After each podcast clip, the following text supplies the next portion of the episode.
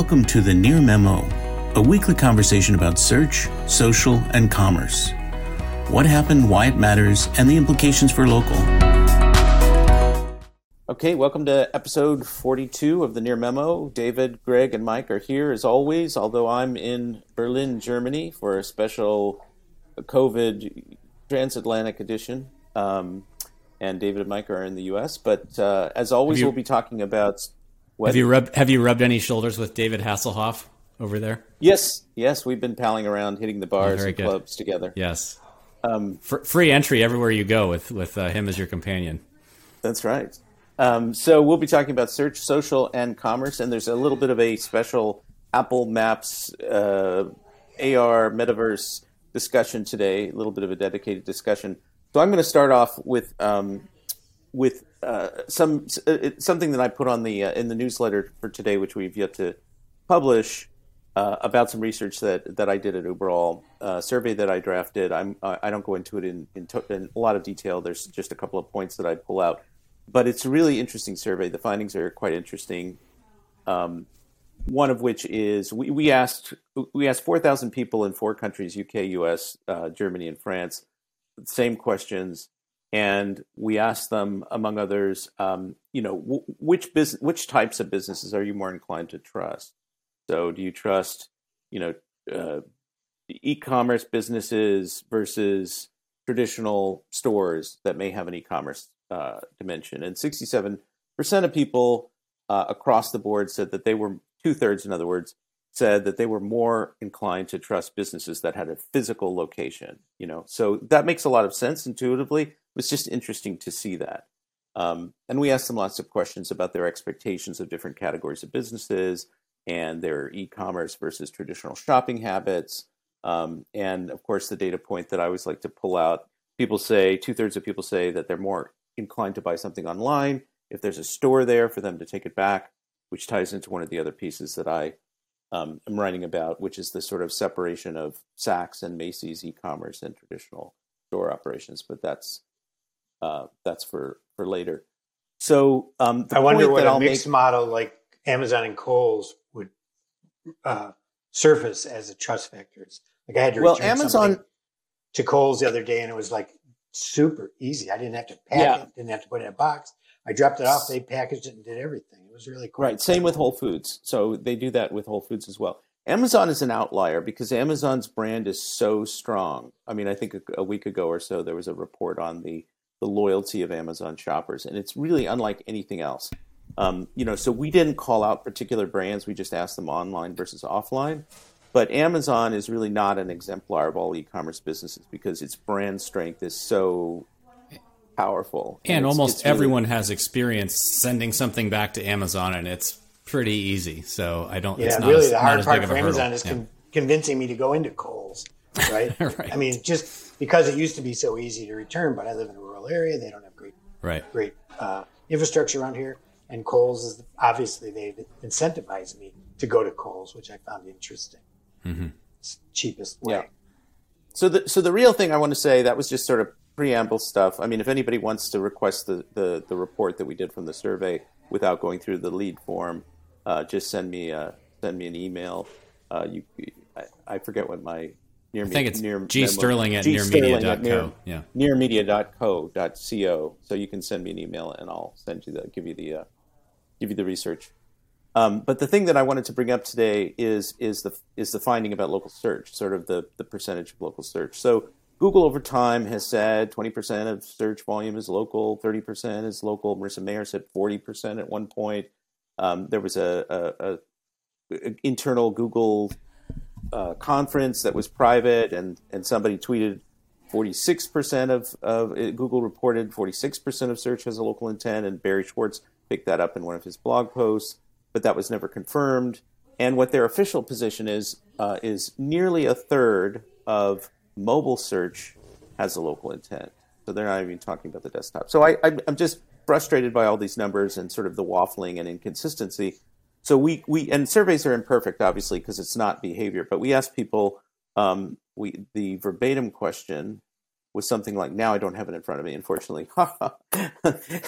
it was it was like, what what percentage of your uh, search activity, and we named Google, uh, is is is you know concerned with businesses, activities, um, events in your area. So in other words, we were trying to give give the you know commercial and non-commercial interest stuff, and we bucketed the responses, you know, ten to twenty, twenty to thirty, thirty to forty, forty to fifty, up to one hundred percent in ten in sort of ten point increments, and so people could select one of those. And what we what we got across the all four countries was a pretty consistent response, which was also very interesting. There were subtle variations, but not meaningful. And so sixty-nine percent of people across four countries, four thousand responses, said that at least half of their searches were focused on their local area. And and there were quite a few people that were in the upper in, end of that range. You know, we had twenty percent of people saying at least eighty percent of their search volume was local. So what that tells me, it's not a search volume number, but what that tells me is that really, uh, you know, people are, most people are doing at least half of their queries are focused on stores, things to do, places to go, directions, whatever it is, which is mu- which is a much bigger number. I mean, it's sort of close to the forty-six percent number that Barry, Barry uh, wrote about, but it's a much bigger number than Google has acknowledged in the past. And I just I think I Google just has a self-interest in not acknowledging how much of well, it's what, local. Well, what, why, why, why do you say that, Mike?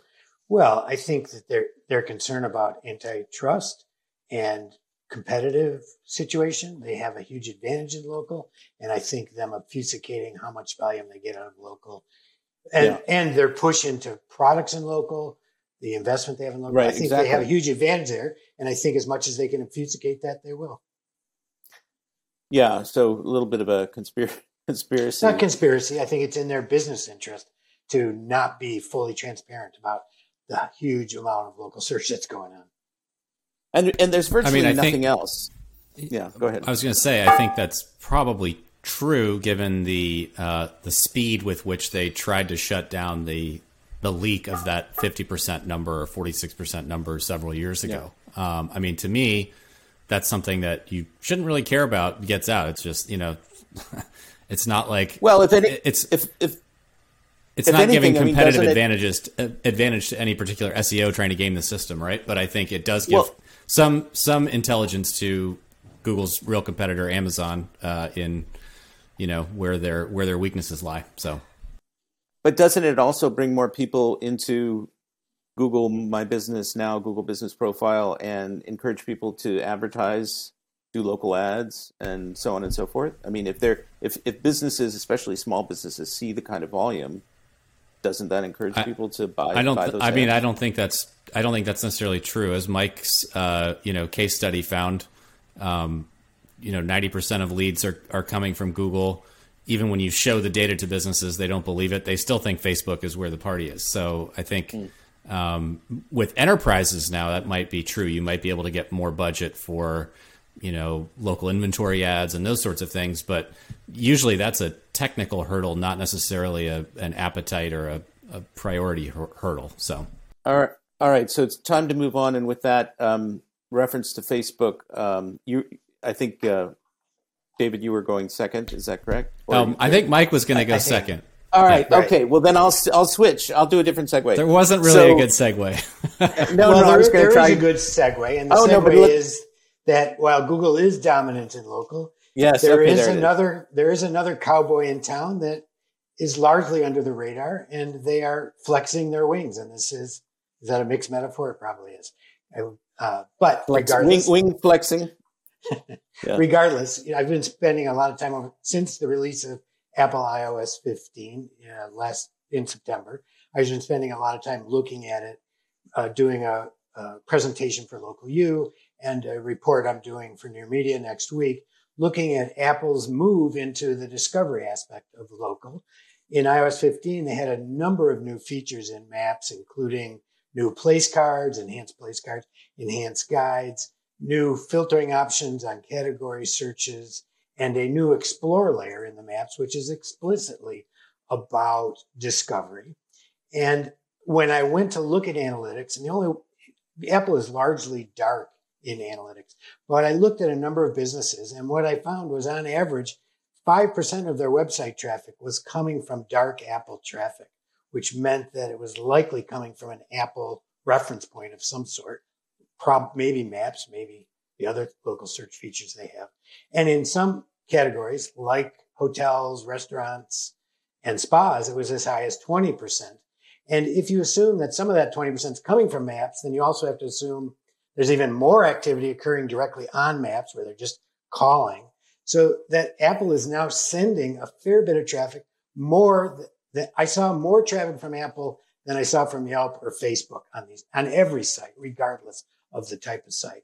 And Apple has started to, after many years of fixing the map, so it was decent at navigation and now has become re- pretty good at business recovery.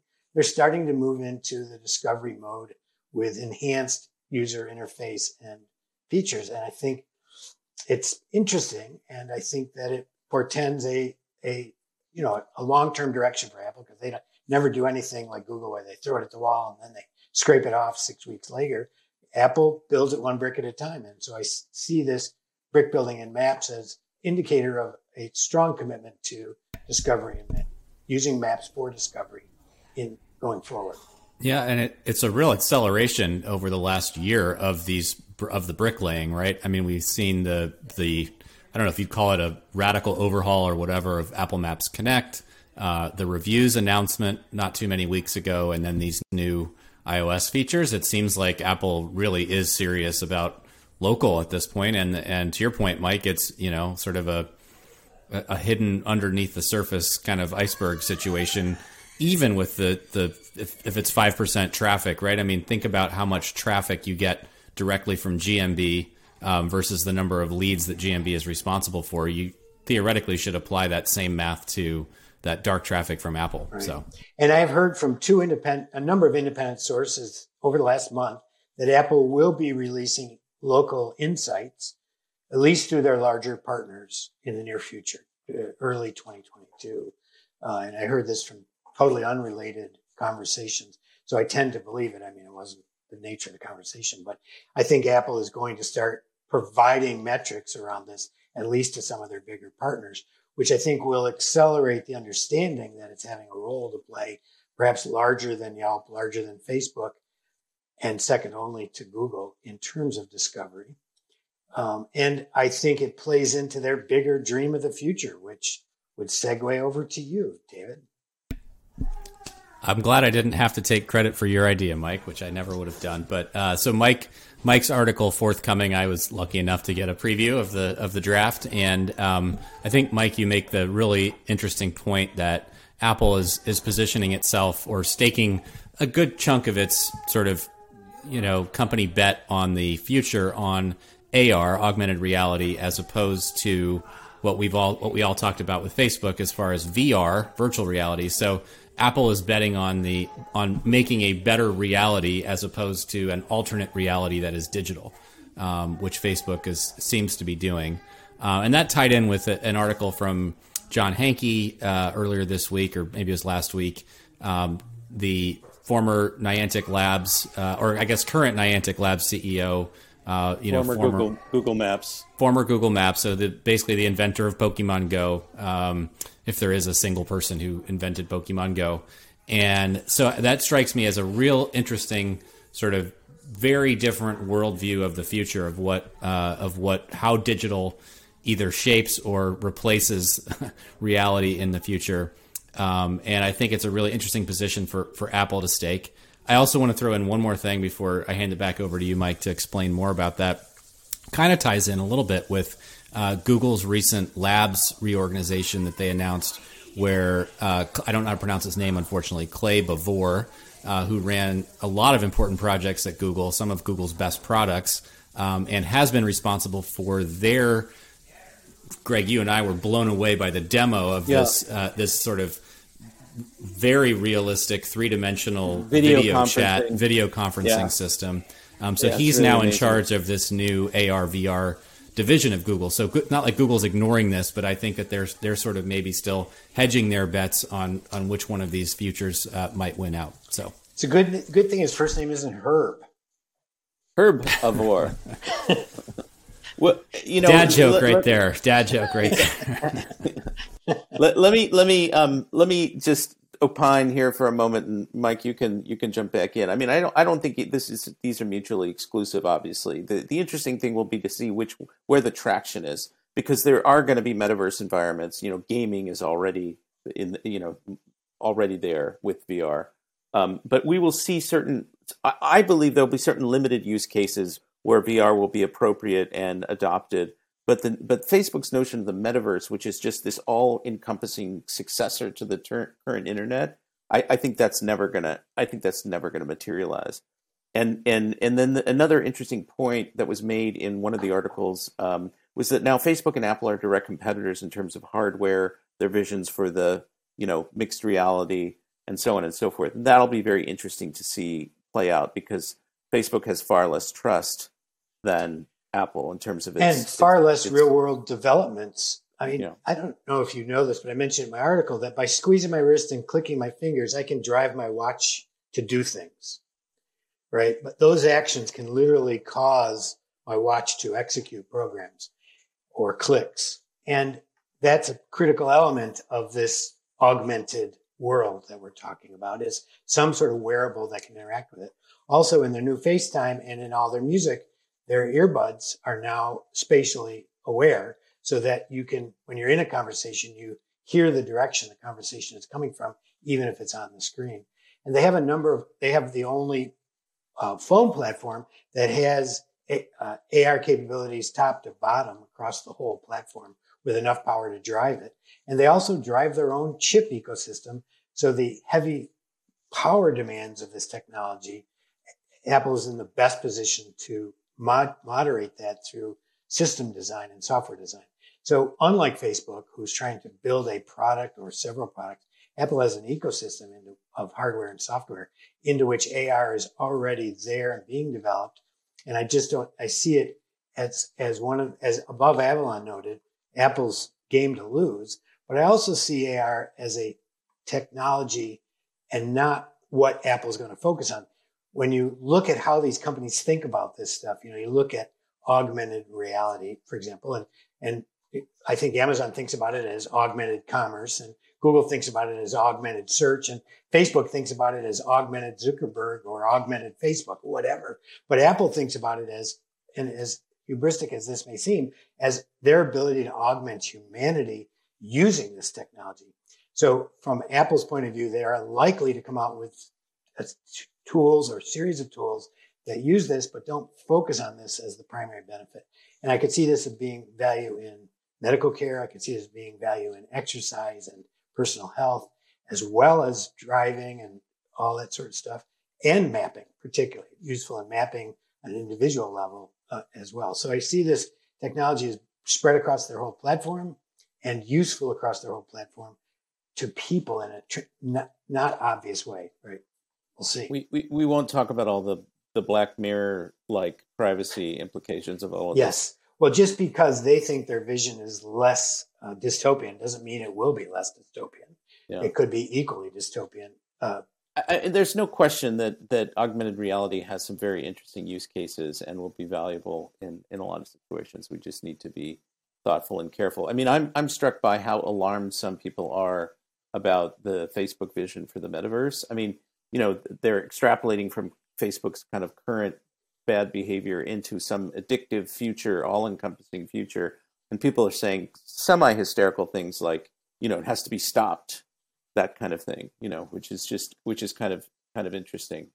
Um, I mean, we'll, we'll, I don't know whether we're talking about a ten-year time frame, a twenty-year time frame.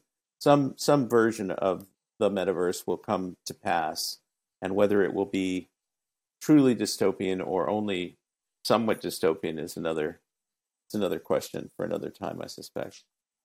But um, I'm yeah, I'm excited to read your articles, Mike. I haven't had a chance, and I'll be doing that after we after we conclude today, and uh, looking forward to publishing them um, probably early next week, I suspect, since today is Friday. Be for good, us. Be good Thanksgiving reading with your scotch around the fire. So where yes. Are you going to be in Portugal for Thanksgiving?